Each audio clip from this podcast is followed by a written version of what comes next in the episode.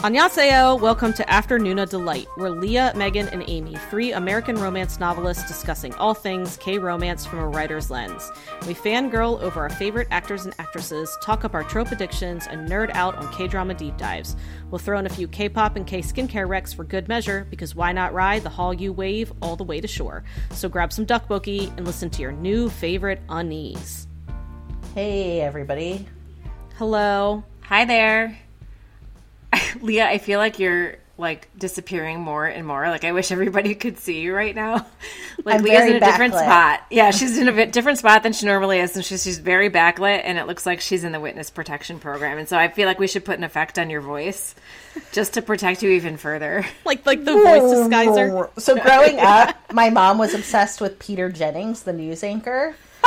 and it reminds me of like watching like ABC like she we lived for ABC News, like with Peter Jennings. And I remember they always would do like the backlit, like Iran Contra affair would be happening, and it'd be like a backlit person with like a robotic voice, like like giving their story. That's how I feel. Anyway, unexpected detour there. Um, so yeah, how is everyone? I know that um, there's a lot of lice in Megan's house and she doesn't want to talk about it. Um, we're Yeah. all we're all drinking right now, aren't we? Yeah, I mean, I'm I- done drinking. oh. I drink quickly. I combed lice out of my daughter's hair today. I'm over it. I mean, we first discovered it a week ago, and they're just, it's hard to get rid of. And I want to scream. I itch all over my body. And yeah, I. I'm drinking because after doing all that, I'm just over it. I mean, the good thing is that like you both had advice 'cause lice I, I feel like anyone that has a kid in school like has had some sort of run-in with lice or some sort of like story about it. So at least you guys you guys gave me very good advice today and that was actually what i tried this afternoon and it worked a lot better. Basically like slathering her head in conditioner and combing it out. So i don't know. If your kid has lice there you go. With the Cover Nick it with comb, conditioner nit comb, but and nit comb. comb it Yeah. out. But she cried because you know it hurts her head to comb. So I'm more than happy to not to talk about a K drama tonight because I don't want to talk about real life. Basically, I know, I know. I'm drinking because I had a kindergartner in my class today try to throw a chair at me, so that was fun. a kid hawked out on you. totally hulked out on me. I'm uh yeah, I'm kind of over this whole education thing. after after 21 years, I've had my fill. Oh my god! Well, we're real blame you. uppers tonight. I know. I know, right? I so say- bad. I'm sorry. So, so I'm in a pretty good place, everyone. Good. Tell us she's, about it. She's just drinking because she didn't want to feel left out. Yeah. Yeah, because you guys said I'm drinking, and I was like, well, I guess I'm going to make a little gin and tonic post drink cocktail. Okay. Well, Um, you tell us something good then. Well, let's see. I just um, I got back from seeing BTS Permission to Dance. I'm going to be recording a pod Yay. about that. So I feel like my bucket was like heaped up for the end of 2021, which was great. Um, Oh, I love that. yeah, and since then I've gotten a little dorked out in ways that like, look, I just wasn't prepared for. So BTS all uh, they all got their own Instagrams, just like Big Boys this week. So that's been like a real. I know. I was just like, I mean, they're like grown as fucking almost thirty year old men, and like they got their own Instagrams. I know. But um, they're also incredibly endearing, and I've enjoyed like watching the foray into that. Um, and so yeah, I don't know. I felt like I besides having BTS be really fun, I just had a really good trip in LA with my daughter. LA is a town that I had not really spent much time in, which is weird living in California for 11 years. But it's just like a traffic hellhole polluted nightmare in my mind. And I actually quite liked it. Like I would definitely go back. We had a fun time and I wanted to tell like a couple of random non-BTS things that we did that were exciting. Yeah, please. We stayed in this old like apartment building hotel so it looked like Melrose Place basically. They were hotel rooms but they were like apar- old apartments from like old Hollywood days so we were mm-hmm. like in Hollywood. and they were centered around a swimming pool. And I felt like I was literally in like Melrose Place. And they had at the it. pool a red telephone. And if you picked up the phone, they would deliver you a red popsicle on a silver tray. So my daughter thought that was like the frickin' money. And I was like, oh my god, like for like, and I mean, this wasn't like some like fancy hotel, but they just like made some pretty like generous choices that were like probably not breaking the bank for them. Like they had like an ice cream machine that you could use 24/7. They had like a soda, one of those like touchscreen soda machines you could use 24/7. So like, you know, it's like I just let it all go out the window like 10 o'clock at night. Bronchi's like, "I want Sprite." It was like fuck, who cares? um, you could go up to the front Hey, desk. it's caffeine free. Yeah, you could go up to the front desk and they had like 40 snacks that you could just get. Like she would come back with like Snickers and microwave popcorn and Doritos and I was just like I want to go to this hotel. Right? Yeah, and me then too. it was connected to this place called the Magic Castle. So it was the Magic Castle Hotel. I'm like giving it a free You were in the. Magic Castle. And so then oh we my went gosh. to the Magic Castle, which was next door, which is like this invite only private magic club. How'd you get in then? because I guess if you stay at the hotel, you can ask to get put on like the list to get in. The list. I love it. and it, they have like a children's brunch on the weekends. So at night, I think it's like a cocktail dress, like Yeah. fancy go in, and it's a freaking crazy. Like you can't have your phone out. Um, it's just very like yoldy worldy, but like magician-y, like red velvet everywhere, very dark paneling, and then there's like all these rooms where like random magic's happening, and you can just like watch people like doing magic. Um, so it was super fun. So we did that. And we had to like dress up for brunch and go to that. We went to Koreatown. You know, my daughter got to practice some Korean. She was told she was pretty a few times because she's got a little head. And so, you know, it's the, beauty, it's the beauty standards. We went to the La Brea tar pits and saw that for some reason I'd always wanted to see what the tar pits looked like. They were a little underwhelmed. I mean, they're fascinating, but I think I was expecting like bubbly death tar, and it was just kind of like a pond with like an oil slick on it. But I mean, still cool. I mean, it's in downtown LA, and they're like pulling out like mastodons and giant sloths and dire wolves, so that's pretty cool. Wow. So anyway, I think that LA would be a fun trip in the future if BTS. When they come back, I think that you know everyone needs to pull it out this time because really I can't say I would totally. I love. I love California, and I I love like all the kitschy like Hollywood stuff. Like I think that's super fun.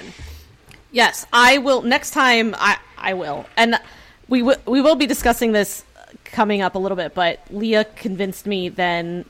Well, not convinced me, but like uh, the amount of Gave you- joy she got gave out of this. Gave you this permission. gave me permission um, to buy to formally buy the ATEEZ tickets I've been wanting to buy. But it's just funny because you're like telling all these great stories about LA and like the ATEEZ concert is in New Jersey. so no offense if you're if you're from New Jersey. Everyone in New Jersey I right now in- is like, oh, I know, but look, look, I, I live in Pennsylvania, so I'm not being hoity-toity. It's not. I don't really want to travel here either. But it's funny because you're like, we got to do all this cool stuff, and I'm like, uh, I'm staying at like, like a small Hilton with my daughter for like one night in Newark, New Jersey, to take her to this concert. But that's okay. It's we'll still have a we'll still have a good time. We're, I think we're gonna take a train, so that will be exciting. Good old Yeah. Amtrak if you're, you know, from around here. Maybe you'll have some zombies on there. yeah, I was gonna say be the last, maybe. the Train last to Newark. New York. Last yeah, train to train Newark. New York. oh God. Oh, God. So Oh. anyway. All right. Well, Well, you that know, should bring it. That should bring it back into K drama. Yeah, right. train to train to Newark. It'll be a blockbuster. Oh my gosh! Now I'm just trying to think of like who would star in Train in Newark. who would be the hero of Train to Um, Newark? like the Jonas Brothers, they're from New Jersey. I was gonna Nick say Jonas is an actor. Ryan Reynolds. yeah, isn't he from Jersey? No, he's Canadian. no, he's Canadian. Oh, you're right. He's... Wait, He I'm- just I'm- got like this. He just got this like award, this like can, Canada award thing. You're right. being, I knew like, that. The most famous. Timothée Chalamet, because he's in like every single movie ever. All of a sudden, He is. He's in everything. like honestly, every movie I looked at, like I'm gonna hopefully do a date night with my husband tomorrow night, and I was like looking at movies, and he's like in the new Wes Anderson movie. He's in the Don't Look Up movie. He's in Dune. I'm like, literally. Yeah, save Timothée some Chalamet the- is everywhere. Yeah. yeah, save some for the rest of everybody, buddy. He's gonna like sat, you know, saturate himself. Right. No shade on him. I mean, good. You No. get yours. I Buy that mean- place in Malibu or whatever. Oh wait, Bruce Willis is from is from New Jersey. Yes, Oh, I- I Bruce just Willis would up. totally. He would totally be trained in. Except that would make it mm-hmm. awesome. It would be. Yeah, good if it that's was- true. like it would make it better than it had any. Right. I'm trying to think of who would be who would be like you know sort of like a a, a B level like actor for train because you know like trained in New York. That's what it's going to be, right? Trained in New York. Last Train to New York is going to be the remake. Again, no shade on Jersey. I'm just trying to. Hey guys, Meryl Streep is from Jersey. she's not fighting zombies though. No, um, I mean, I'm sorry for a second. I have to be super classy here and crack open my white claw. hey, Tom Cruise is from Jersey, Boo. I mean, my and Anne Hathaway, our agents. Ray from Jersey. Liotta, Okay, Ray Liotta would be a. Ray Liotta. That's it. Ray, Ray, Liotta, Liotta. and Joe Pe- Ray Liotta and Joe, Joe Pesci. are both from New Jersey. Ray Liotta and Joe Pesci fighting zombies. Zombies. Please, I need it. So I Oh always god. and here's like something that's embarrassing when I like pretend like I like know my geography because I do know it, but I always forget that there is a Jersey like that. It's on the ocean. It is. there's a there is Jersey Shore. actually a whole Jersey Shore, but like I always forget. Like oh yeah, fuck. There's like oceanfront Jersey. I don't so know. there's an Ocean City, Maryland, which I, I it's you know like a resort town, and then there's also an Ocean City, New Jersey, which is not the Jersey Shore. Ocean City, New Jersey is actually a dry town. I vacation there with my family. What so you- if you go out to dinner, you can't buy, you can't like order alcohol. I mean, you can like, is that like Why would you go in. there? Why would you go there? well, How do you, you even can legis- bring it in. How do you legislate that? That You just it just can't be sold within the But- town. But how? So you Like, can bring it they- in.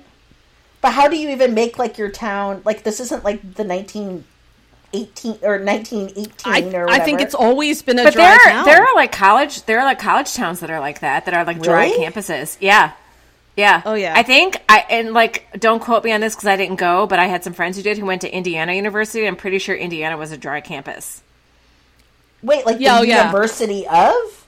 Uni- like Indiana University, and you couldn't buy alcohol in the town. I'm looking. Yeah, I've heard this of dry up. campuses too. But Ocean City, New Jersey, it's not bad. It's funny because you have to like cross like a really long bridge to get into it, and right before you cross the bridge, there's like a massive, um, like liquor beer store because everyone like buys it and then just takes it in, and you can like obviously drink in your home. It's just you Well, within the city limits, which isn't really that big. You There's even dry it. counties apparently. So look at this map here. The dry places Okay. are here. So for some reason, it's disproportionately in the south.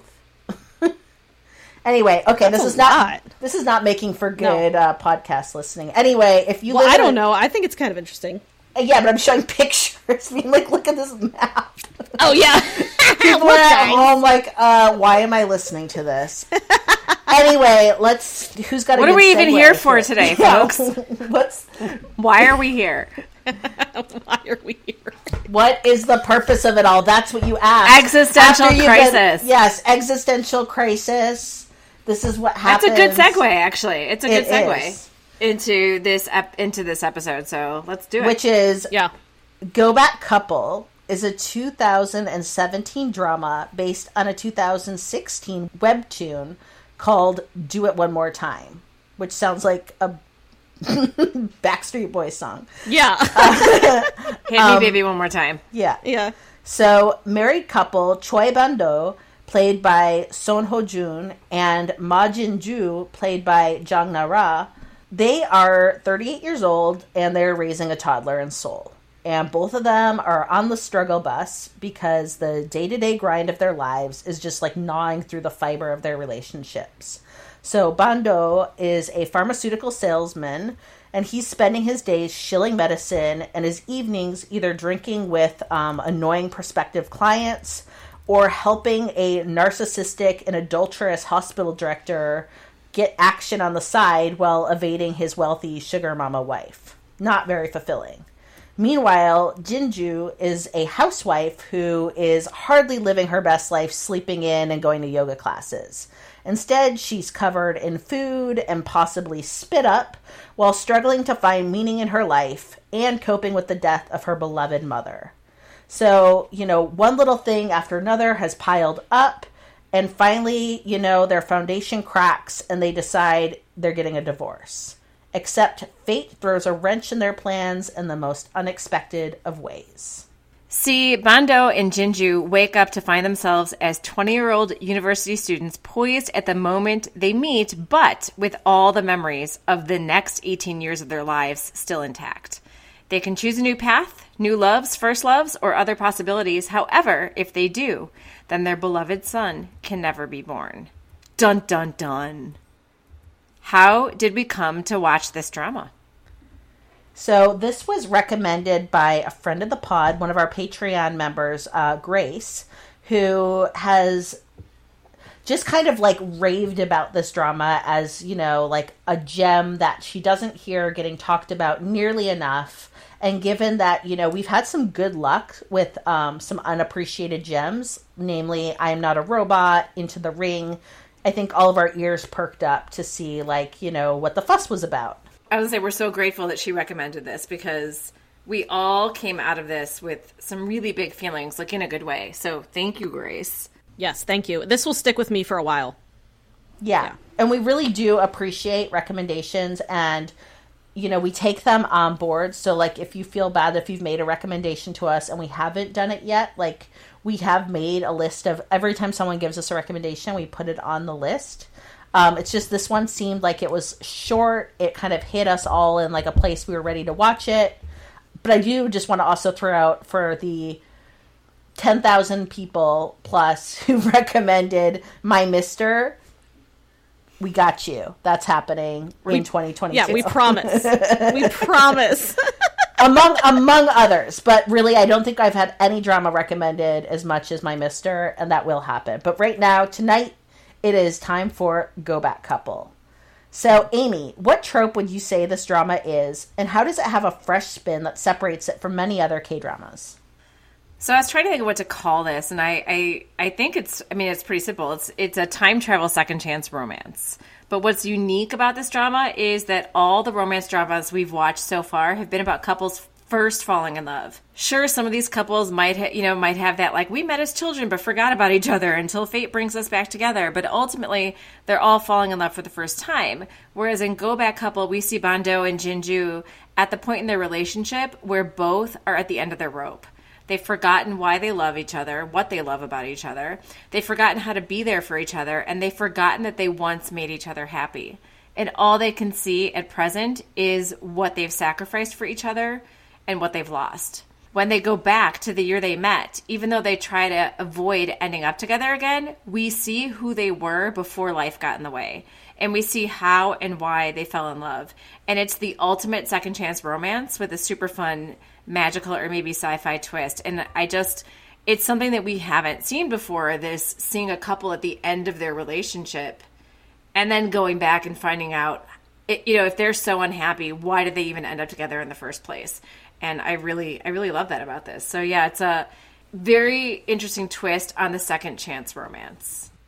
Yeah, because I would even say at the beginning they're bringing out the worst in each other. I mean, they're they truly are unhappy. This is not they're they're unhappy with each other. There is underlying resentments that are unresolved, and at the beginning I'm like, yeah, you guys probably shouldn't you know be together, or at least you definitely need some separation. So it was interesting to see how they went back and how they kind of repaired you know what they lost in each other. So, Jong Ki Young is 11 years younger than Jong Na Ra, but played Jinju's second male lead, which meant he had to pretend to be a bit older and more world weary in many ways.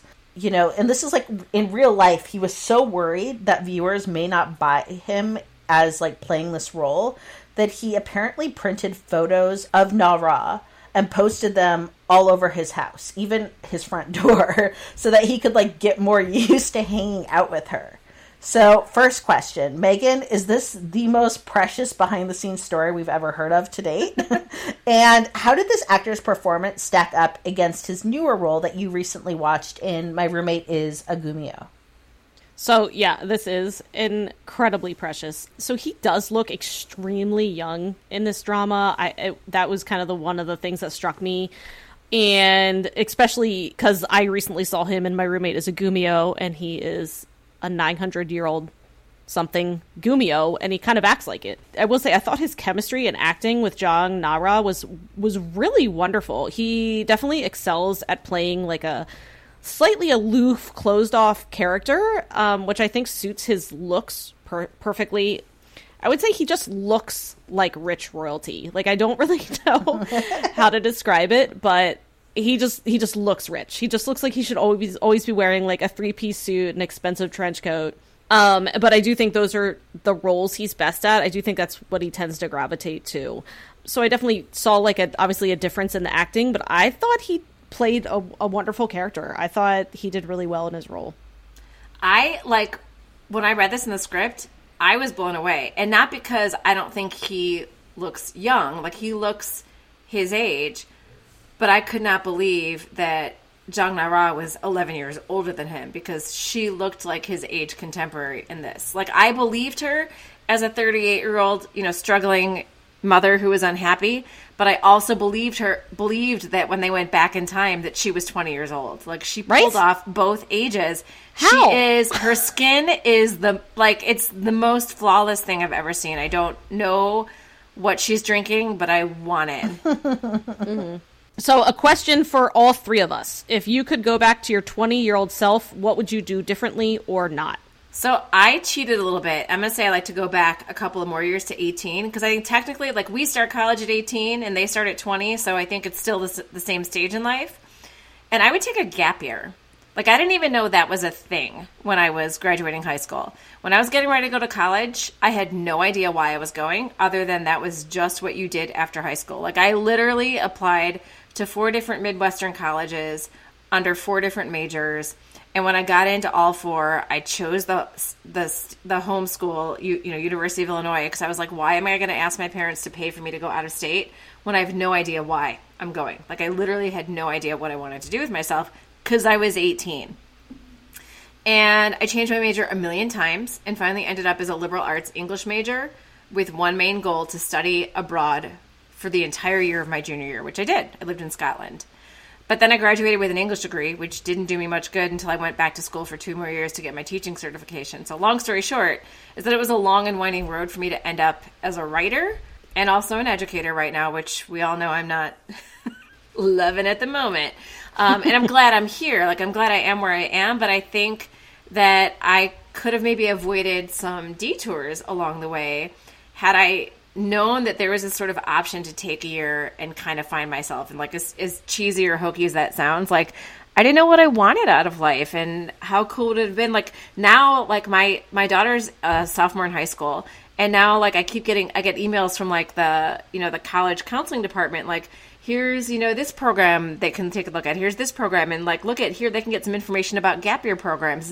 And like that's like a thing now. And i i really wish i knew that that was an option because i definitely would not have gone right to school. Yeah i think that's interesting. I i think a lot like if i could go back i think i would have wanted I, I think I would have wished I traveled more, but then like I didn't have the money to travel. So like who was I kidding? Like, you know, I don't know, it's hard to explain. Like, yeah, I wish I would have like studied abroad or all that kind of stuff. But I, I think I, more than anything, more on like a personal level, I wish that I I mean, maybe we all think this, but I think I w- really wish I would have cared much less about what other people oh, think. God, I, yeah. You know, like I think that was like the biggest thing. I, I just wish that I hadn't tried so hard to fit in, and I wish that you know I bought the clothes I wanted to, I acted the way I wanted to, I joined the clubs that I wanted to, and I was, I don't know, I did, I. I didn't do things because I, I, wish I didn't do all the things that I thought I was supposed to do. I wish I just did things because I loved it. And it's like I'm 38 now, and I'm like, okay, well now I'm buying whatever obnoxious clothes that I want to buy. I don't care, and I'm, you know, gonna shout my love of K-pop, and I don't care anymore what people think, and it's just a little bit more refreshing. So I don't know, man. Youth is great, but I don't know. I kind of like being my age too. So this is a hard question for me. I would say super super cliche, but youth is wasted on the young. It is. It is. They don't they don't get it. We didn't get it. I didn't get it. I didn't get it either. God, I, you know what? I wish I would have taken boudoir, boudoir photos. That's what I wish I would have done. My 20 year old boobs were so good. That's all. That's that's my. and that kind of is a nice segue into what I was going to say, which is like, look, I would have shot all my shots until I was like an empty gun barrel because I just don't realize. like, I look back now and I'm like, you know, I kind of like I was not bad looking, and I could have probably like gotten it a little more. Not that I like didn't. I'm just saying I could have done like more than I even like dreamed I could have.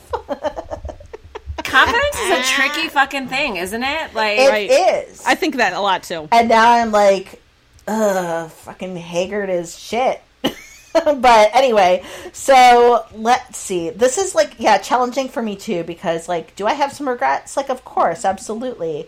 But like, I also feel like the same thing you all said, which is I don't want to upset the balance of like space and time and erase my children from existence. But I'm gonna like pretend for a minute like that doing that won't happen. So, look, I think for me, I met Nick, my husband, when I was 20. And I'm not sad about that, but I can't deny the fact that because I invested in, you know, a long term relationship at an age when I was barely an adult, I like made many choices with our coupleness in mind or prioritizing his needs actively. So, and that's not to say like he didn't have to do the same, but this is like my story. and so My time. my time. you have the mic. He has Yeah. no mic. He's yeah, he doesn't even listen to this podcast, so this is my time, my story, my stuff. So like I think what I wish is that like I could have had some more independence and time to like work and seek jobs like that just were like purely what I was like looking to do and travel alone more, which I like have been lucky to travel alone, you know, quite a bit, but I really I really love to travel by myself. Um, it's like one of my favorite things to do. Um, I also wish that I'd done things like gone to teach English in South Korea or China, like I had planned on, because I went and got my certificate of English language teaching to adults, and like that was going to be like in the cards for me. And then I decided that I didn't want to be separated from Nick more. And I'm saying this because like we weren't a couple that was joined at the hip at this time. So it wasn't like i was like oh i've got this boyfriend and i can't leave him.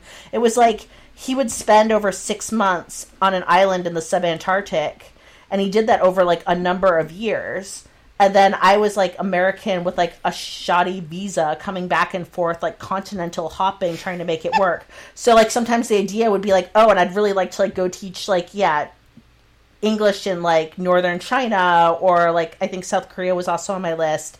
But I was like, fuck, man, like if I do that, like I'm never gonna like ever see my like boyfriend, fiance, now husband. And so, you know what I mean? Like it just became this thing, but like I was constantly hustling to make the relationship work. And not just being this like selfish asshole, which is sort of what I imagine is probably pretty rad about being like 21.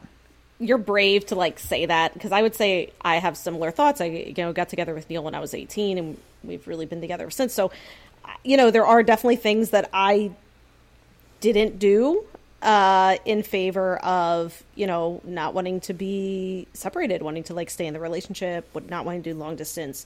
Because I'm the same. I love to travel alone. Um, before the pandemic, I was going to signings maybe two or three times a year and flying alone. And I have to say, it was like my absolute favorite thing. I I mean, except flying home from New Orleans when it tried to kill me, and I had Oh my multiple god. infections. Staying with you at New Orleans was rough. yeah, so that, that was a different thing. But uh, but yeah, I, I I would say I totally get where you're coming from because I kind of did similar things, and I it's not that I regret it, but I wish things could have been a little different. I guess. Yeah, I wish I could just like insert somehow like Right. Yes. a couple of Yes. extra years I could have had to like do me. right. totally agree. totally. I think I think part of it is I'm like I'm doing that now. Like that's why I'm like, you know, I'm acting out at 38, having mm-hmm. a midlife crisis. so another thing is that you know we've all been young moms, like trying to like hack it with like our new identities as parents. And in what way did this drama resonate with you on that end? I love that you say like that that idea of like identity because being a mom is the hardest yet best part of my life. But I remember in the very beginning, like literally like in the first like weeks, like thinking, "Oh my gosh, part of me is gone. Like part of my life, like part of my freedom." You kind of like mourn like that loss of the part of your life that you don't get to do anymore. And it's kind of like what we were just saying, like these years we wish we could insert and whatever. But like I would never I would never change becoming a mom. Like I said, it's like the best thing. And even though sometimes I feel like I'm doing everything wrong, there is for me no love like the love that I have for my kids. And I'm grateful that they're in my life and have been for the past 16 years.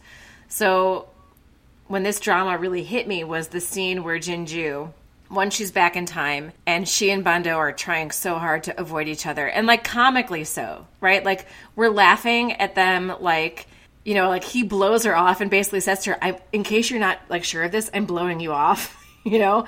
And it's before she's sure if he's come back in time too because at first, you know, they don't know that. Like that's a tiny little spoiler, but they find out right away. But like once they both know and they're still trying to avoid each other, they start realizing what like those implications are. And so there's there's this scene where they're both you know they're both trying to avoid getting married, but then Jinju realizes that it means that their son Sujin won't exist. And that absolutely wrecked me. She's walking along a bridge and thinks that she sees her son smiling and running towards her, but then we realize that it's another toddler with his mother and she collapses on the ground and is like letting loose these sort of like guttural howls and I lost it. Like I was hysterical. I was bawling because I'm I'm the one coming at this drama as a divorced mom. And my relationship with my kid's father might not have been the right relationship and we weren't, you know, fated mates or anything like that. Um, but never once would I say that I regret that relationship because it gave me my son and my daughter. And so, even though I said earlier that I'd make some changes if I could go back to my 20 or 18 year old self, I would not change going through that marriage because I would not change becoming a mom to the exact two souls and the exact two bodies that my kids are right now. And I'm going to start crying. I know that. The way you put that is was very cool. You're you always say you always say things sometimes in this podcast, and I'm like, yep, Amy's a writer. Thanks. I mean, I, I completely agree. So the scenes of Jinju as a tired mom felt so incredibly real. I sometimes feel like shows or movies, when they depict busy moms, they're very much caricatures. Like crazy things are happening. Like sinks are overflowing and kids are screaming and like like multiple things at once just to like show chaos, which is very much like a bull in a china shop way to show the chaos of, of parenthood. But I would say that the hardest part of of motherhood or parenthood is like the daily ins and outs. And if you're a parent who's home with their child while your spouse is outside of the home working, it's the loneliness. And so to me, I love the like kind of quiet scenes where they just show her like eating standing up while holding uh, a baby, you know, trying to like fold clothes and do household chores. Um, when your child, the very opening scene where she's trying to go to the bathroom and the kid comes in, um, and and they didn't make it like silly. They just made it very real. I felt like I was like at my own house, like when you know, even now. I swear to God, my kids are eight and ten, eight and eleven, and I cannot like go to the bathroom where someone's like coming in. I'm like, are you serious right now? Anyway, yeah, and, and it's her deciding to like get out of the house and enjoy the sunshine while pushing her baby stroller, and realize that she has like tangled hair and a stain on her clothes. You know, sometimes motherhood is this almost like disconnect with your own body because you are so focused on this like other little body that is an extension of you. And so those were the scenes that hit me the hardest because I fully empathize with Jinju. I've been her numerous times and I felt like there's a real care there to show how hard, you know, parenting can be um, and like the loneliness of it without making it a joke. I love that you bring up, you know, that your kids even now walk in on you like when you're going to the bathroom and stuff like that. Like my kids are almost 13 and 16. And if I were to walk into their bedrooms without knocking, all fucking hell would break loose. But they just walk into mine. And one one day I heard my door opening and I was like, I think it was my son, and I was like, Connor, I'm like getting undressed to get in the shower. Like, what do you need? He's like, Oh, well, you said you were coming to do like such and such. And I'm like, and I'm like, and then I was showering. Like, I knock on your door. Like, can you knock on, like, can I get that same courtesy? Like, again, Right. love my kids, but like, it's like out of sight, out of mind because they've always been doing it. Like, they, you know, They like it's never anything important, by the way. My No. kid's always like like he'll come bursting in and then he's like, What are we doing this weekend? And I'm like and then I like lose my shit and I'm like, Get out like, are you kidding me? I'm peeing. My poor kids. I feel like my son. I'm like the one that like will come out without my pants on and be like, get a cup of coffee. And he's like, no. And I'm like, ah, deal with it. That's so you. I don't it doesn't surprise me at all. But yeah, for me, I felt like same like that you just said, Megan, which is um, you know that scene where Jinju is standing on the corner in a white T-shirt and like realizes that she's totally stained and is like trying to like cover it up. And it just it made me remember this like memory I'd kind of forgotten about, which is when my oldest was a baby. I can remember going down to this like beach park in Hawaii to nurse him, which sounds a lot more like romantic than it was. It was kind of like a more of like an industrial beach park, but it was like close to where I was. And my sister was with me, and I was just like out of my mind with exhaustion. And as we walk, and this was like my outing, right? Like I was like getting out of the house. So as we walked back to the house, I made it not one, not two, but three entire town blocks before realizing that my dress was tugged down around my waist. Like the top of my dress was hanging around my waist. Like my bra was fully like I was just in my bra with like my like dress around my waist. And it was like this old navy blue and white striped dress that I could like it was baggy and I could like shrug out of it to nurse and I just like forgot to pull it back up. And so much was my state of like being just like WTF hot mess that my sister didn't even notice to tell me because she was just so used to me looking like that around the house. so like we like at one point I looked down I'm like oh my god my bra my sister's like I didn't even notice. and so like, I was just like that was where I was at. And you know, we moved to Santa Cruz when my middle child was still a baby and my oldest was a toddler. And part of the move was that my husband was able to get this job that was equal to both of our salaries. And that meant that I became a stay-at-home mom. And I remember this was a period where like he had just leveled up in his career to take this like bigger job and he was super stressed about it. And I was super stressed because like I'm not domestic on a good day and it didn't take long until I was like climbing the walls and was lonely and was not getting a lot of like deep meaning out of like folding laundry and nap time. So did resentment and bitterness and misunderstandings pile up? Yes, a lot.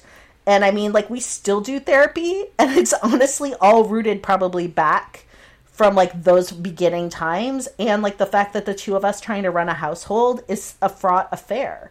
And like, I think back to like when we were kid free and like sleeping in and like going to the market on Sundays and like having fun and like we never ever fought.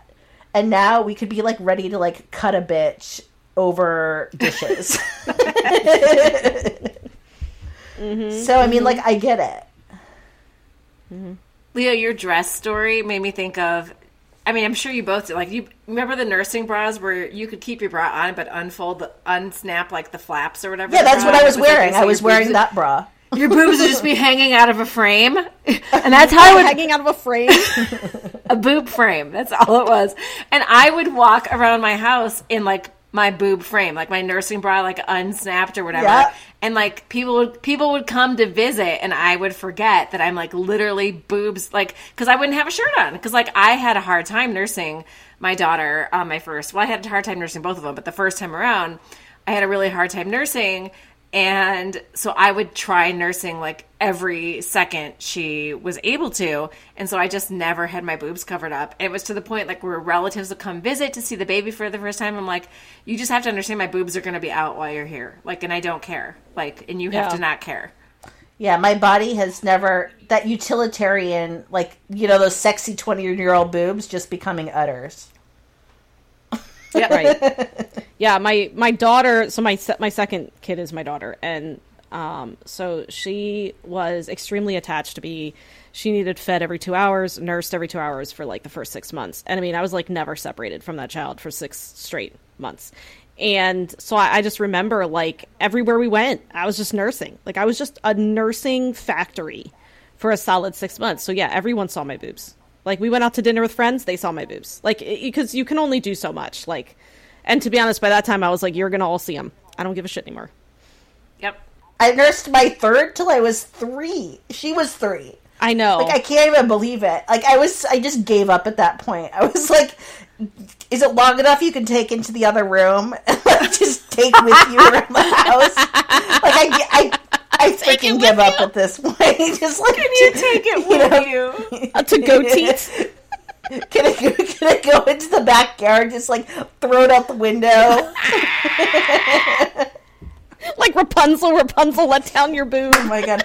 I do remember this one time, and then I'll let it go because I forgot this. But I remember the one time I really, like, I probably could have possibly, like, murdered my, like, without joke, like, maybe I could have, without hyperbole, was when we were trying to get my son to sleep by himself, like, in his own room. And we were just morons trying to like make this happen and we could not get it together. And like I really didn't like him crying alone blah blah blah. So it became this thing where mm-hmm. we're like we're not gonna, I'm not going to like feed him to sleep I'm to like put him into bed I don't even know what ha- like we just had like all these like arbitrary rules that made sense cuz we were like stupid and exhausted and one night my husband woke up and I wasn't there and he found me on my hands and knees in my son's room because he'd woken up crying. And I had somehow gotten it into my mind I can't get the baby out of the crib because we're not doing that. So I had jackknifed my boob through the bars of the crib. and my son was on his hands and knees. He was like eight months or something, just like nursing the town. And I was just kind of like shoved against the thing, like not happy. And my husband came in and he's like, What the hell is happening? And I was like, Get out. My But god! somebody came in just like, What? This makes no sense. And I was like, I want you dead. Dead. Just picture your boob like shoved through the slat of Yes, as this kid's like, like nursing. I mean, like, talk about like you know, like three years before that, I'd been like hot in my bikini on the beach, and then all of a sudden it was like, bleh. not even three years, like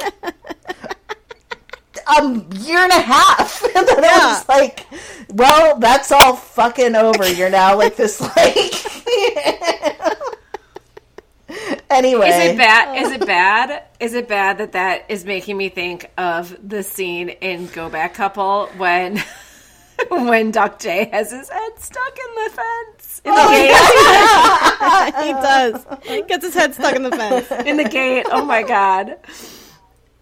So, okay, who would now that we've just overshared a lot about our like Our you know, boobs, listeners, about our boobs. our- yeah, our boobs. Mm-hmm. This is a boob boob podcast. You know what though? Those of you, those of you who have not had children, you have to know what you're So getting this is into. what happened.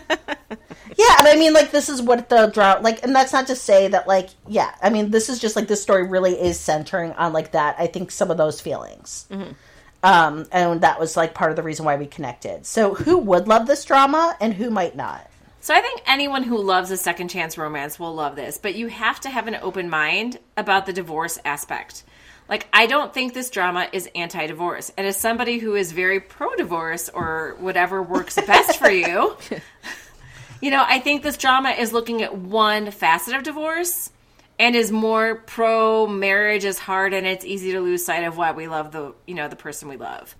Yeah, I mean, I agree with you. To me, this drama almost isn't really about divorce. I really think it's a second chance romance with two people who need to reconnect after some, you know, adult things uh, made them grow apart. So I would say anyone who likes a second chance romance with some humor, because there is a lot of very physical humor. Very funny stuff. Yeah, It's funny. I almost felt like every every single time there was like a really dramatic scene, there would be something funny right after it. Yeah, it's got slapstick for sure, doesn't it? Yeah, yeah, yeah, yeah. It definitely like some slapstick, yeah. So I would say I'm not so sure that this would appeal to a younger demographic, like high school viewers or, or maybe even college, because I, I really do think you have to have some sort of connection to kind of like a either a long term relationship or not I don't think you have to like have kids, but I think you have to kind of understand a little bit about how adulting can turn things sour. I don't know how else to explain it. It's a younger middle aged drama, if that makes sense. like I would Yeah. say that like I think it really this drama like bangs from like your like thirties to like your like early fifties probably.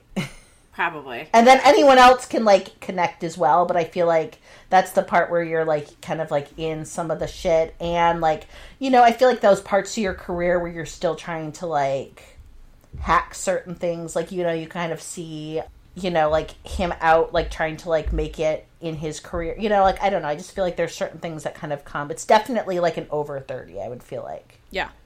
if you like the reply series you know i think you there's a good chance you might dig this. So first of all i had this like pretty giant crush on the main actor Son Ho-jun in reply 1994 and getting to see him like be a hero here was just lovely. I think he's got this personality that's very adorkable but then this like real warmth that's just like this mug of cocoa and while this is a simpler plot than any of the replies, and it's much shorter at 12 episodes, I feel like there's just like a couple of similar vibes, despite it having a different showrunner. Also, I think it's worth noting that both these characters have the opportunity to explore the possibility of love with other people than each other. And that's something that can make some viewers and like within like romance very upset. So personally, I think it's realistic and well done, but not everyone is willing to see the main couple have eyes for anyone else. Yeah, I will say that that I actually in my romance I hate I don't like it. I actually really enjoyed how this drama handled all of it, which we're I think we're going to talk about once we get to the spoiler section. So. Yep, absolutely. So now it's time for our favorite part of every episode, which is our K-pop rec of the week. So Megan, are you going to be talking about Jin and Super Tuna? no, but I did see that. I did see that. Good for him. Oh my god, Super Tuna's making me die actually, and I think he's very uh like I it's like on the Billboard charts. I don't feel like he intended it to get as big as potentially it got. He doesn't. He seems actively embarrassed by it, which may Yeah. make sense considering the dance moves are ridiculous. Aw, well, you know. Um, okay, so actually this week, I'm not actually sure if this group is considered K-pop or if it's more K-band. This group is called Xdinary Heroes. So it's like X, then Denary Heroes. Uh, and the song is called Happy Death Day. And the reason I'm recommending it is because it's truly not like anything that I have seen K pop groups come out with. So I will say that this is a band. There are guitarists, there are keyboardists, there's a drummer, and the song is extremely catchy, has very much like a punk vibe. Just the whole thing feels really unique. They are uh, with the same company as Stray Kids, so it's definitely an entertainment company that has a lot of money to promote them, and I definitely have been seeing them all over the place. So I'm I hope they do well. Like I'm really looking forward to see what else they put out. So and again, they're the Xdinary Heroes, and the song is Happy Death Day. I really so Megan sent us the video for this. Uh, I think it was was it yesterday or the day before, and I didn't Yeah. have a chance to watch it because I was at work, and I just watched it before the pod today, and I loved it. Right? Loved Isn't it it, really yeah. fun? And Yeah. it, I mean, it, it- there's no choreographed dancing. Like it's not a literally, it's not a K-pop. They're like It's a they're band. video, uh, right? Like it was Yeah. like yeah, it was different. I liked it a lot. Yeah, it felt like I was watching like a punk band video. Yeah, kind of like Poppy Green Day. Yes, I would. I'm yes. curious if they're going to keep that vibe or if this was like a one-off. Yeah, because it's definitely a little darker. Like it's not. It's called Happy Death Day. If you want, like you know, there's some like voice effects that they put on some of the singing, and it's just really unique. So I definitely recommend it to to check it out for something different. Um, and we'll put it on our Spotify playlist. And well, speaking of our playlist, just a reminder that we have a Patreon, and it's been really rewarding for us to interact with all our patrons. If you are a Patreon, uh, depending on the tier you choose, you can get an extra bonus episode every month. And you can also participate in a live chat with us that we call the K Drama Support Group. So you can check it out. Look for us Afternoon of Delight podcast on Patreon. I'll have the link in the show notes. Um, you can also head over to our website and look at our merch tab because we do have some merch that would make fun Christmas gifts. We have pillows and shirts and all kinds of stuff. And our website is afternoonofdelight.com. Now we're getting into the spoiler section. So if you have not seen this drama and you feel enticed, you know, you may want to go away and come back and listen to the rest after you've watched it. It is a pretty short drama, 12 episodes, and it's on Viki. Or, you know, if you've watched it or, you know, you don't mind about spoilers, stick around and we'll keep going. So for me, I just really needed to have us talk about the period scene and why this is just a 10 out of 10 moment. I mean, you you both had already watched it and knew, and then I got to this and I messaged you both on Slack and was like losing my shit because this was one of the best scenes in a romance for me ever. Like Bondo very nonchalantly buying Jinju pads when she calls him from a public bathroom stall after getting her period and then stopping himself before he pays because he realizes the package he has isn't the kind with wings. I'm sorry, like just fucking stop. Like for real, this was the scene where I was like, "Oh, I see. I am in love with Bando." And I am. Yeah, I mean, I really did. I lost my shit because it was it was it wasn't just the pads too. It was the fact that he got her like essentially pain medication, but he had to get her the kind with acetaminophen because ibuprofen hurt her stomach. I'm not sure. It might be vice versa. The point is, he knew exactly which medicine to get her, and I just uh so is it was this like mature familiarity, like with her to get what she needs, without making a scene or making it about him. Like he wasn't like, "Oh, look how great I am for getting you what you need." And maybe that's me because I've dated men in the past who I felt like they only did nice things because they wanted to like make a grand show because they wanted it to be about them rather than actually about me. And so I'm always really attracted to that when just kind of like the quiet things that your partner does for you. I mean, he just he wanted to ease her pain and he knew what to do. Didn't make a big deal about it. And so sometimes I wonder if like spouses, particularly men, think we need big grand gestures and like no. Especially if you've been married for a while and have kids, like I don't need flowers that are one more thing to keep alive, especially cuz my cats eat them. Same, same. I always I'm Yeah. like tell me I'm like do not ever get me flowers ever. I don't want flowers. Oh, really? I love getting flowers. Nick, you can get me flowers. but I need like I need a husband who will make late late night runs for lice medicine when I find a bug in my daughter's hair and return home with like the literal lice aisle from the pharmacy. You know, I need a husband who when he takes my car, he stops and gets gas when it's close to E or he's at the grocery store and he sees something on sale that he knows I like. Like it's those little things to me that are special. So this was just really huge to me. I, I love this scene so much. I, like this scene to me was romantic. Like was. it's crazy. I was like, this is, Absolutely. yeah, I was like, this is actually one of the most romantic scenes I have seen. I just loved it so much. Uh, I got that like giddy feeling, you know, in my stomach, and so I just, you know, props to whoever wrote it, props to Bondo and the actor, just everything. It was fantastic.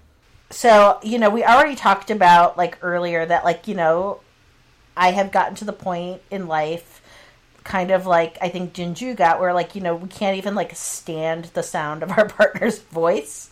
But like, you know, we also even know like all their little habits and nuances and because of that, like, you know, I think we just do these acts of kindness sometimes and that's like in some ways what love is. So, you know, there have been times that I like haven't liked my husband, but I've always loved him. And I felt like this was like something that I saw with like Bondo in this moment. Like they still hadn't really like come together warmly.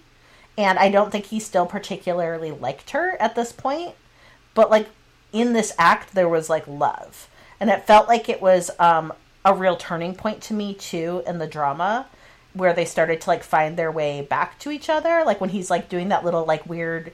She like wanted her back to be kind of like gently punched, which was like Yeah, it was I like a know, weird that's- little move. Yeah, that's not a move I've ever, you know, looked to get, but like it was obviously working for her and he knew to do it. So to me, this was like much better than like blowing on, you know, a little boo boo and putting a band aid on it. This was like knowledge that only was gained from like close quarter living and vulnerability and like being able to count Yeah. on, you know, your significant other. Did you? Well said. Have you never gotten lower back pain with your period? Yeah, but I don't want anyone touching me. like I would never want. I mean, I've never, I've never tried that, so I have no idea. Yeah, I get very bad lower back pain. Like I truly do. But normally, I just I like to like curl up in a ball. Like I kind of I almost do like the what's that like po- the child's, Child's pose, or something Yeah. in yoga. That's what I do. I don't like I if I have bad cramps, I don't want Neil within like ten feet of me, and he knows it. I don't really get cramps. oh, lucky. Well, I don't anymore. But I also Yeah. I do. 'Cause Mine are bad. don't ha- in case listeners want to know, I don't have a uterus. Good for. Don't rub it in. I, I'm honestly incapacitated for usually a day. Like mine's really Wow. bad the older I get. So No, my, but I think I have like a womb that like doesn't function because like I never went into labor either, even with like the highest dose of pitocin that I could have been given. I've never had. I've had three kids and no contractions. okay, I, we're moving on. I don't want to talk. Pitocin So I just don't gives you I'm not breaking. Pitocin I- gives you contractions though, and they're horrible. Like I had them. No, I just sat and watched TV. Are you serious? Like you didn't even Yeah. contract with pitocin? No. Oh, and I got the highest dose they could legally give me, and I realized I was like an X Man of like unable to like have a contracting uterus. oh my god. I was on pitocin for three days.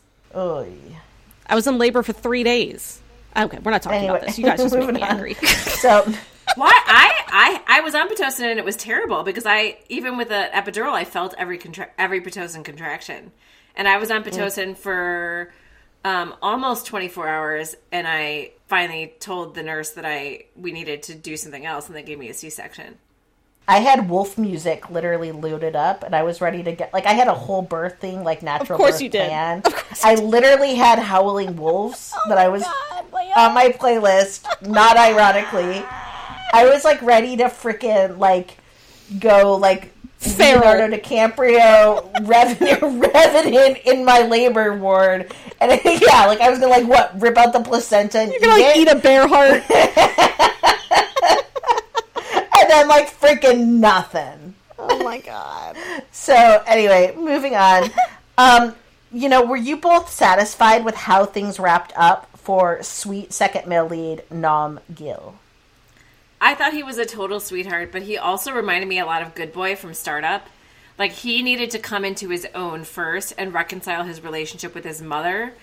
Like he had his own familial emotional boo boos to contend with before he would truly be ready for love. So I think Jinju liking him in this version of reality after she said she wouldn't date him because he smelled because he was all sweaty. I think at first it made her just some sort of boost to his ego, but then he got to know her and he did genuinely like her, which is great that he was able to like have some sort of feelings, but I don't think they were the right kind of feelings. And again, poor little rich boy who needs to deal with his mama issues caused, you know, hurt caused by his family isn't truly ready for love yet. Like not romantic love. And then like in the you know flash forward you know 18 years into the future when we're back in present day and we see him as a doting father and then we know that he turned out all right so i was good with that Yeah, I love that fla- that fast forward where we saw him, you know, as as a father. That made me really happy. Like I like that they gave him like a nice happily ever after. Like I felt it was wrapped up. And I I think his relationship with Jinju taught him a lot and like basically this is my TED talk. He liked Jinju because she acted like a replacement mother, not a girlfriend. Like it, she very much kind of mothered him. She did view him as a child. I mean, it, in the in the drama, she was mentally much older than him, and I think she viewed him, you know, kind of as a kid. Um, so she definitely mothered him, and I think that that was what he was attracted to. And he really kind of mistook his like mommy issues for for a crush. So don't bother trying to change my mind on that. Um, I did find it interesting that there wasn't any sort of physical relationship between uh, the second male lead and Jinju, as well as the second female lead and Bondo.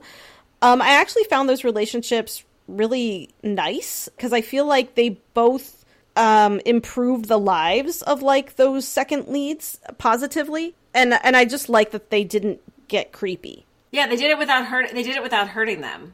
Yeah, yeah, but um, but like I said, I found it a smart choice because I think it could get weird if they did any sort of physical relationship, um, just because of the mental ages of Bondo and Jinju, and you know these fairly young like college students. I, I, I think that that could have been weird.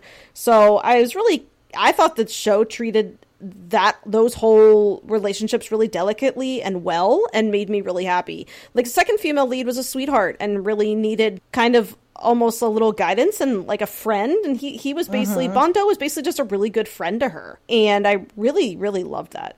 I also just like Bondo was just like such like a get off my lawn sometimes, like being like, I go Yeah. He's like these kids. These kids. Kids these days have no idea and his friends are like, "What is wrong with you?" He was you?" totally like this exasperated old man. I loved it. Yeah, he was like a boomer. He was like a boomer in college. It was so cute. It really was cute. Um, so is there anyone who's passed away in your life that you wish you could go back and reconnect with? You know, we see this as like a main feature in Go Back Couple where Jinju really has the loss of her mom has really affected not only her but also her relationship with her husband. And so being able to like have this chance to like go back and have reconnection was really healing. And so, yeah, that kind of like prompted this question for me for both of you. And who would it be and why?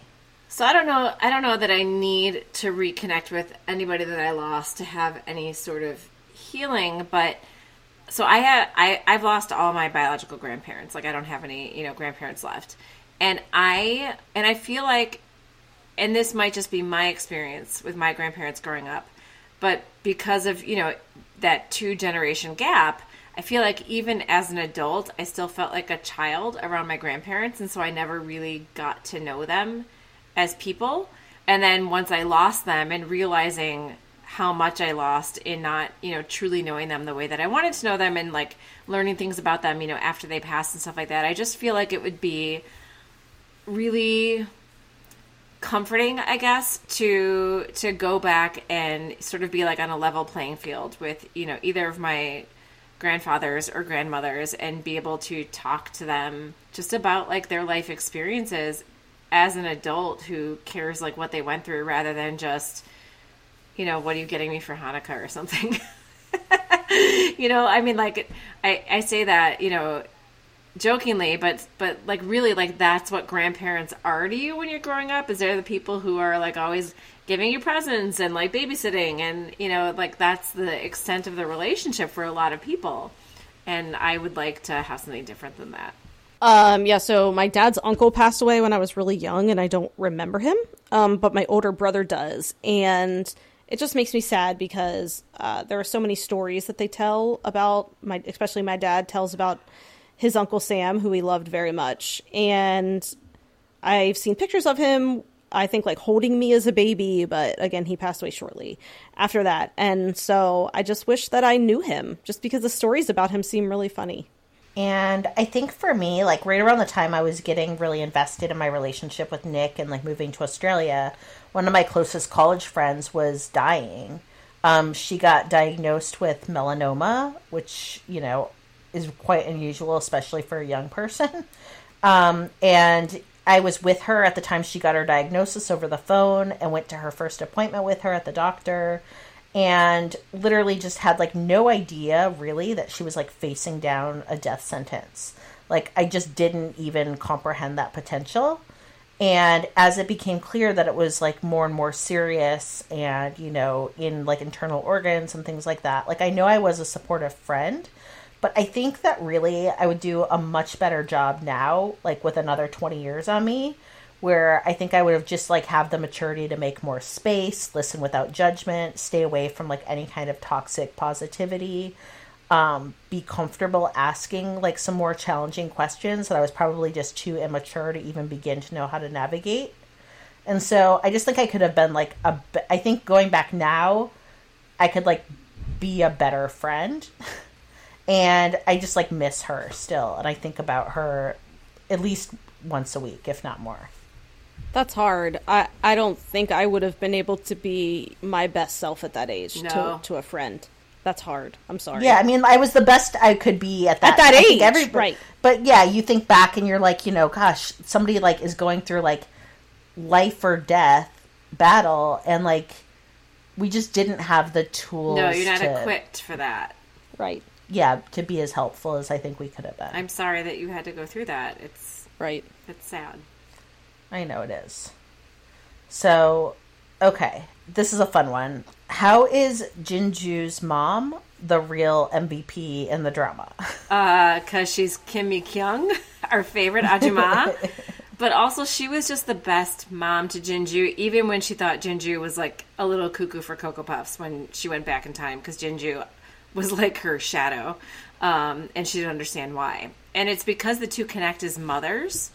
When her mom figures out that her 20 year old daughter is possibly from another time in her life, that Jinju is able to move on and go back home to her son and 38 year old self where her mother is no longer living the only way she's able to do that is because her mom tells her that she will get through losing her because of the joy she will have in raising her son um, and this was another one of those moments where it just like hit me in my heart because this scene was so poignant and heartbreaking and beautiful because it was these two women connecting as mothers. Like even though her mom didn't quite understand what was going on, she knew because of Jinju's, you know, crying out for Sojin in her sleep and this connection with Bondo that she knew wasn't he wasn't this like stranger from school and then she found the letter from Jinju and just kind of figured out, okay, I'm just going to believe that my daughter something has happened and she has lived a life and has come back to me. And she got it that like you know that Jinju was living without her in the future. And just this whole yeah this whole connection as mothers and her basically saying you're going to get through it and you're going to move forward because of being a mother. Like you are going to be able to be without me because you have him because you have your son. That was amazing Yeah, I mean, this mother storyline, man, I, really think that this is what gave the drama so much depth and ah, so much heart.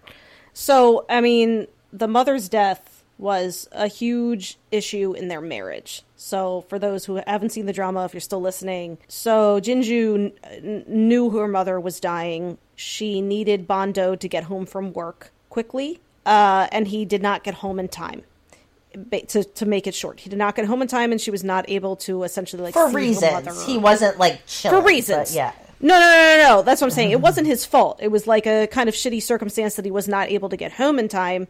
She didn't see her mom one last time before her mom passed away, and she really carried that resentment. Because she didn't really get what he had done either. Like, yeah. Right. But I mean, even so, like she she was resentful Yeah. about it, and and to be honest, it, it made it made sense. that what the issue was is they never they never worked it out. They never addressed it. So she was just so she she built up this resentment. Then she had a kid. She kind of realized what she was missing out on, not having her mother while she's raising her own son, and the issues built and built and built, and that was part of the main. I think like catalyst or reason um, for the divorce. And then afterwards, the fact that like he often was trying to cheer her up or like make her laugh or do those things when like she that's not what she you know they just didn't realize what the other needed.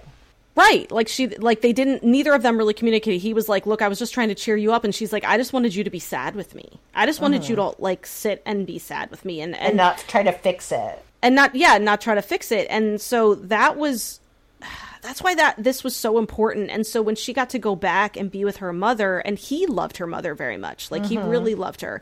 And so the first time he saw her mother, it you know, hit him in in in the gut and you know, just this entire storyline re- really broke me. I mean, you know, I'm close with my mom, so mom storylines always get me, and this one was was one of the most powerful. I think, you know, one of my greatest joys is like sharing, you know, my children's lives with my mother and my mother-in-law, and so the whole time I'm thinking, you know, if I didn't have that, I, it was just really, it was hard to, to watch. And so I, I, you know, and her mom was just such a wonderful mom. I mean, she was so kind and caring, and her mom was kind of hearing from her mom was kind of what she needed to realize that holding on to this resentment of seeing her mom this like one last time was not worth it basically or it's it was okay to maybe be angry about it but um you know for your son and for your husband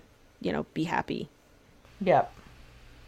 And I think it also got me like in my own mothering feels. Like I would hope that if my daughters came back and I realized kind of vaguely what was going on, you know, I'd cheer them on to live their best lives. And you know, to get kind of like double down on like the cheese. Like my parents are pretty boomery and growing up they had um Kahlil Gibran's The Prophet, which is like a series of do either of you know this?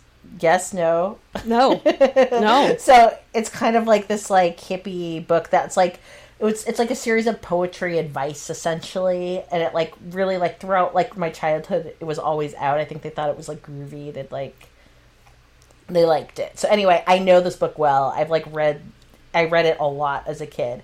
And in it was like this one line that kind of like I've always thought about like having kids, which is basically like about children and saying that they come through you but not from you and though they're with you they don't belong to you essentially i'm kind of paraphrasing.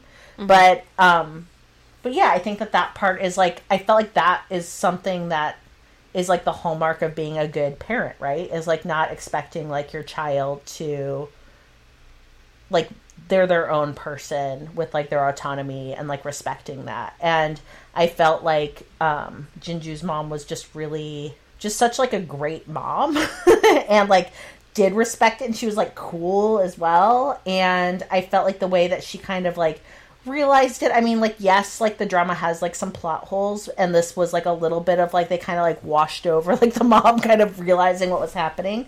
But i thought it was done in a way that like i actually wouldn't change it at all.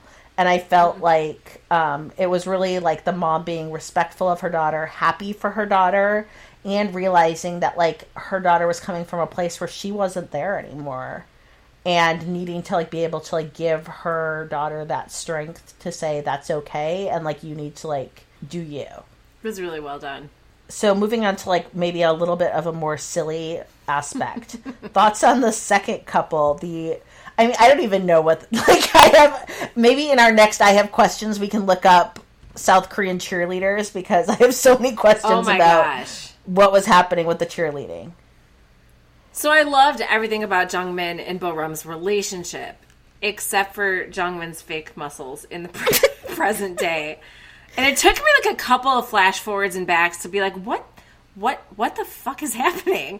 Like every time they flash forward to a present day scene, I was literally taken out of the moment because of his jacked arms that I knew were not real because he Yeah, didn't what- have those as a 20 year old. So I kept looking why? and wondering Like, what, what sort of point? like what sort of prosthetic was he wearing? Because it looked like he had on like a full set of shoulders and bison tries. Mm-hmm. like, and I don't like, I yeah, like, what was the point, like, of who he turned out to be? I don't know. I don't know. I, but like, it brought me out of the scene every time we saw him in the present. Yeah, well, I thought it was funny because they had they would have him wear like watches essentially to like cover the and like a wristband to cover like the end of the prosthetic. you know what I mean? But I'm like, why? And he had such like this little head and like Yeah. And it his looked, like, neck. right, it looked like it was like a, it was like this. Like, he had no neck because of it. Yeah, it looked like an SNL skit, like like with the you Han- know like I mean? Hans and Franz from like the 80s. yeah, like Hans and Franz. it really threw me I really say I loved Bo Rum so much. Like I thought she was fantastic. I love how she could like drink every guy under the table. And I love how she was like really straightforward about kind of like what she wanted and who she liked and yeah i thought she was she was really fantastic and I, I thought that their relationship provided a lot of fun like comedic relief the cheerleader scenes were hysterical i mean their outfits were so great so um yeah so i enjoyed that they dressed like they were like going to a medieval ball It was like a Mummer's Day parade Yeah. outfits. That's but what it was like. It was like part medieval, part like Bavarian. like, yeah, like what didn't even look like nothing South Korean. It was very weird. And like I Yeah, didn't so I, I- didn't realize they were cheerleaders at first until it was like mentioned. I was like, what kind of dance troupe is this? Yeah, lots of confusion. yeah, dance. And I, I really didn't get the muscle bit so much. But um, one thing I did want to share was, you know, circling back to Grace, who originally recommended the drama, um, she shared something about this couple and their ending. So, you know, we do know that they broke up. And, like, throughout the drama, I think it was always, like, a question of, like, what happened? Because they kind of seemed weirdly perfect for each other as you, like, got into it. And I think in the penultimate episode, there was like this like mention within the subtitles that he was a third generation um, and when they couldn't ha- have children, she didn't want to cause him harm, and left him. And what Grace said was that like there's like a pretty important like nuance there, which is that the direct translation shares not that he was a third generation Chaebol, but that he came from a line of only sons. And so like you know, this was like a family that just had like one child, then one child, then one child. And so if he didn't reproduce, basically the family line was going to end. And so it's a, you know, it's a big difference. And I felt like it, you know, like I can see more why like that would have made her leave. And I, but I am glad that they ultimately got their HEA. And also just like appreciation for Grace for sharing that because I was confused when it was like the third generation Chaebol. I was like, well, but like I got more like the difference. Yeah, that's hu- that's a huge difference. Yeah. and then just as a segue, as we're talking about like the muscles, can we also just talk about the other friend's hair? Like, I could I couldn't take it seriously. And then when he went to the army and he got it cut off, I was like, oh my god, yes, obviously so much better. Well, it was clearly like a wig, and he Yeah. did not. He was uncomfortable with it. Like you always, like the way he would brush it off his hair or off his forehead. Yeah, with like like all his fingers. It was like the whole thing. Here's here's what cracked me up is he wanted to be Brad Pitt from Legends of the Fall. And I had a poster from that movie. Oh my God. So so when I was studying abroad in Scotland, that movie was in the theaters in Scotland and I stole a movie poster from outside a theater and brought it home and put it in my teeny tiny little like Scottish dorm room. And it was Brad Pitt with his long with his long locks. Hey, he looked really good in Legends of the Fall. Yeah, he I did. mean, yeah, he looked great. Yeah, I mean that was one of the best Brad Pitt iterations. So, just to wrap up, what else do you want to get off your chest regarding the drama? I just want to commend the director or, you know, whoever made the decision that when Bondo got hit by the white minivan or SUV of death, that when he did, you know, nail that windshield and then roll off onto the ground, that there was no body sized like blood puddle under him. I was so happy about that. but but then but then they lost me at when he was in the hospital after he had surgery and supposedly some surgery to his head that uh, he had a bloody gauze bandage taped to his hair because apparently in South Korean cranial surgeries they do not shave the incision site. And because we watched Hospital Playlists, we know that's not true, and we know that his head would have been shaved properly if Songhwa was doing the surgery. exactly. So yeah, I couldn't stop thinking about the butterfly effect, both like the theory and then the movie. Like, have you did you guys see the Ashton Kutcher movie Butterfly Effect? Oh my god, that movie is like to it's a mind fuck. But it's basically like you know one little you know change, one little flap of a butterfly's wings has like exponential effects on um, the future or whatever. So I kept thinking like they're affecting all these people's lives and like. And like, there's gonna be like so many changes in the future, and then they go to the future, and there's only this like a couple changes, like his dad, his parents are rich or whatever. So I kind of just had to like suspend my disbelief a little bit um, about that. Um, but it made for a much happier drama because Yes. the butterfly effect was traumatizing. The movie. Yeah, I think this was just like yeah, it had its plot holes, but like really, it was trying to make a certain. It was trying to make a point, not be like King Eternal Monarch, Right. which you know how I feel about those plot holes. Um, so for me, I just want to get off my chest. Namgil's glasses and how damn good this man looks in glasses. Yup, He yup. does. At He looks the good in end, everything, but yeah, I mean he does, but the glasses, there's just something about like some of these dudes, like you know, when I feel like they wear, they go for the wire glasses. Uh-huh. Like Ji Chang Wook, we've seen go this way before too, and there's oh just yeah. Ugh, I really like it. And then yeah, you kind of talked on this a little bit, but the fact that like Bondo's parents took all of his investment advice and so in the future they're loaded because I feel like if I was Bondo, I would totally be going back to my parents like buy Apple stock, buy Yeah. it, buy it, buy Yeah. Amazon stock. And so I like resonated with that. That was fun. Yeah. So for book rack, second chance at first love trope is always a favorite. I feel like we've all written them ourselves, and I'll just share one that I did is called Last First Kiss. It's the first in um, my Brightwater series, and it's about a um, a couple that kind of like was young high school, you know, sweethearts with you know but two families that were neighbors that uh like had like adjacent properties and didn't like get along at all. And they end up like getting ripped apart and then coming back together when she is a single mom who returns to her mountain small town and uh you know her former you know first love slash neighbor is now the um the small town sheriff and so there's a bit of motherhood in there too, and a kind of sexy scene where he does the dishes and then puts her on the table and kind of has her for dinner, I guess. Nice. know. Perfect. I've read this one. I will agree there. Yes. So, what are we all watching?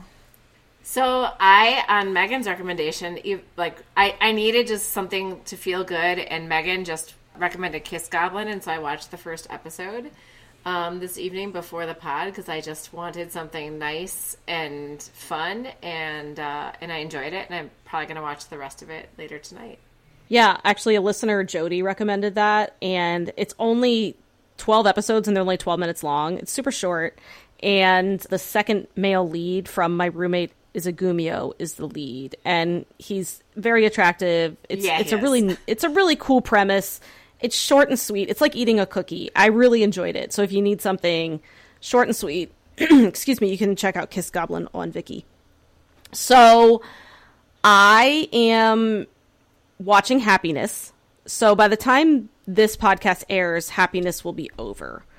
But we're recording it when there's two episodes left. And I am stressed in italics and bold. So um, Happiness is basically there's a virus outbreak in the very near future uh, that makes people kind of act like zombies. They want to drink blood. And so uh, the cast of characters is basically quarantined in an apartment building and follows shenanigans where of course sometimes the humans are deadlier than the actual infected um so anyway i'm enjoying it i just really want to finish it because i'm stressed and then i am doing my healer rewatch and it just makes me so happy i forgot how freaking adorable park min young is in this i just She adore is. her I, I still would like to rewatch that on my own time. I'm doing rewatch of Reply 1988, and it's totally delightful. It's making me feel all the happy feelings I had the first time I watched it.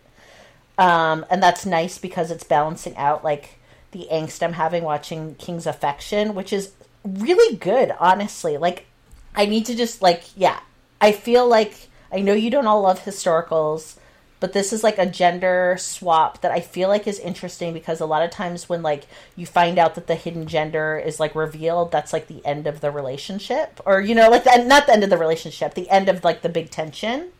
But in this case, she's the king. so like the tension is still pretty high because even once like he- you know the guy finds out that like the he is actually like a woman and like you know whatever there's still a lot of conflict because she's actually like been crowned the king and so there's like real drama there when like the king is actually having to like hide their gender on pain of death and so i have no idea how they're going to wrap this one up it's a pickle i think it's a really cool premise I do too. it is.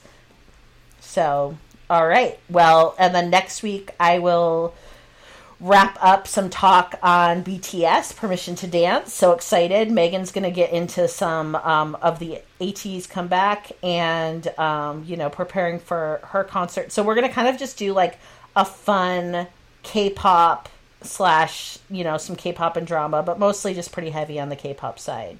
And that's kind of a one off. We're not going to take that as a new direction for the for the pod, but Correct. But because she went to a concert, and we actually have had requests for her to talk about her experience. So, well, you know, we want to give people what they want to hear. Yeah, we need so. a deeper Let me- this. We do. let me talk Yeah. about Namjoon and Suga. All right. Oh well, on God. that note, we are going to wrap it up for today and say to everybody, Annyeong. Annyeong. Annyeong. Kamsamnida. Thank you for listening to Afternoon of Delight. Make sure to subscribe for more great K romance conversation. And be sure to follow us on Instagram and Twitter at Afternoon of Delight Podcast for more information on our podcast, behind the scenes photos, and of course, pics of our favorite oppas and unnies. Annyeong!